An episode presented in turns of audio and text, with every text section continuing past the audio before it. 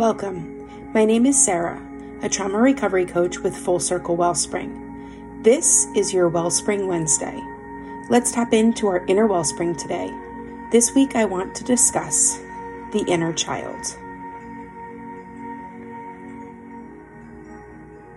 This episode has a lot of references to season 1, episodes number 11 on week 4 entitled Developmental Trauma, and number 20 on week 7 entitled Good Enough. It may be helpful to read, watch, or listen to those along with this. For starters, everyone has an inner child, no matter their trauma status.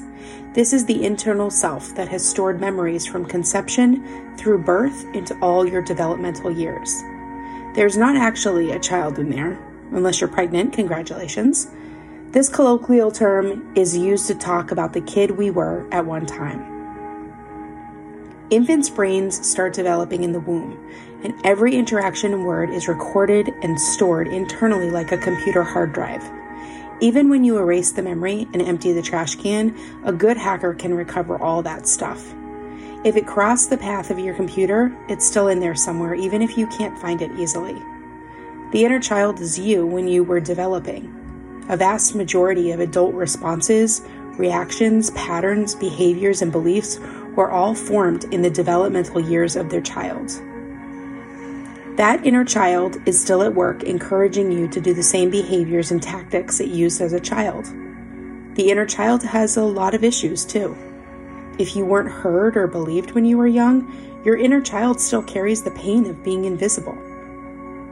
If your inner child used to dissociate during sexual violence, it could keep you disconnected well into your adult years.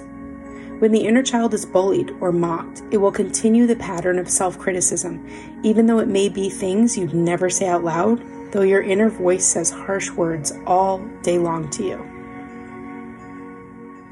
When we discussed developmental trauma weeks ago, I was serious when I said how devastating it is to endure trauma in the early age years. Back then, anything that happened to you was because you were not in control of your circumstances. As a child, without the freedom to leave an abusive situation, this left an impact that can barely be described in words. As a kid, you also couldn't grapple with everything going on. You simply didn't understand. You also have an innate sense of love for your caregivers, so it's very common for trauma survivors to turn on themselves rather than their abusive caregivers because it's too hard to comprehend why the adults in your life are hurting you. You surmise that you must be the problem, you must be bad, and you can carry that burden for your whole life. When I spoke on Good Enough Parents, I talked at length about healing the inner child. This is what the psychology world calls inner child work. That thing that I called really, really hard work, but also the most beautiful? yeah, that. Inner child healing is about mourning for your childhood that you had, good or bad. Sometimes non trauma survivors feel like they missed out on much, or they simply miss being a kid so much. It's okay to feel this way. A lot of people wish they could return to childhood and fix all the things that happened. They say things like, I'd go back and tell that little girl that she's worth more than gold and not to let anyone tell her otherwise. Well, my friends, you can do just that.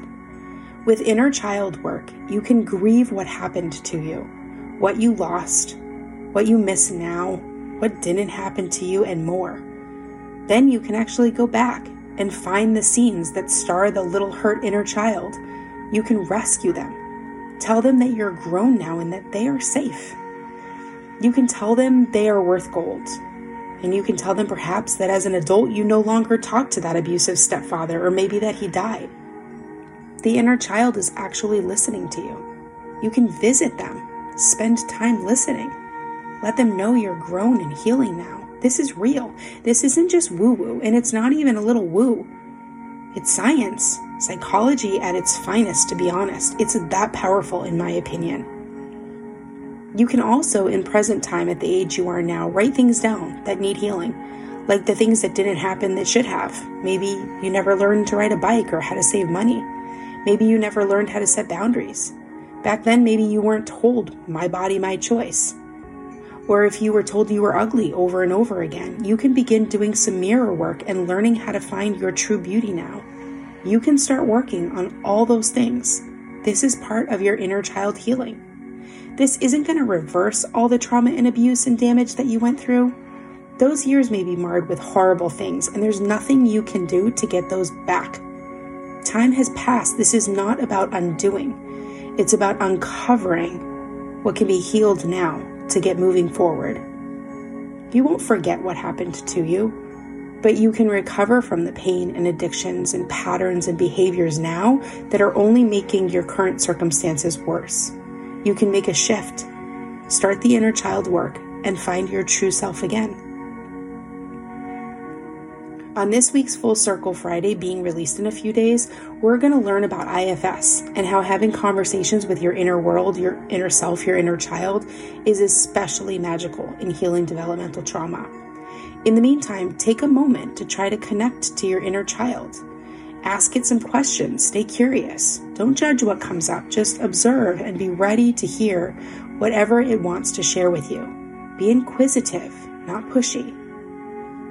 A lot of what I do with clients with developmental trauma is inner child work, finding the roots of where behaviors and feelings about themselves started, and then working on healing that through whatever we discover. If you're interested to learn more, I encourage you to schedule a complimentary Discover call with me to see if coaching is right for you.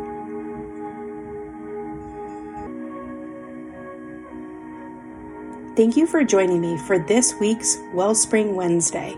For more info, resources, support groups, classes, one to one private coaching, and more, visit www.fullcirclewellspring.com. For the latest info on schedules and updates, follow us on Facebook at Full Circle Wellspring. All other media, social links, blogs, and show notes are posted in the episode guide below. Until next time, be well, survivors.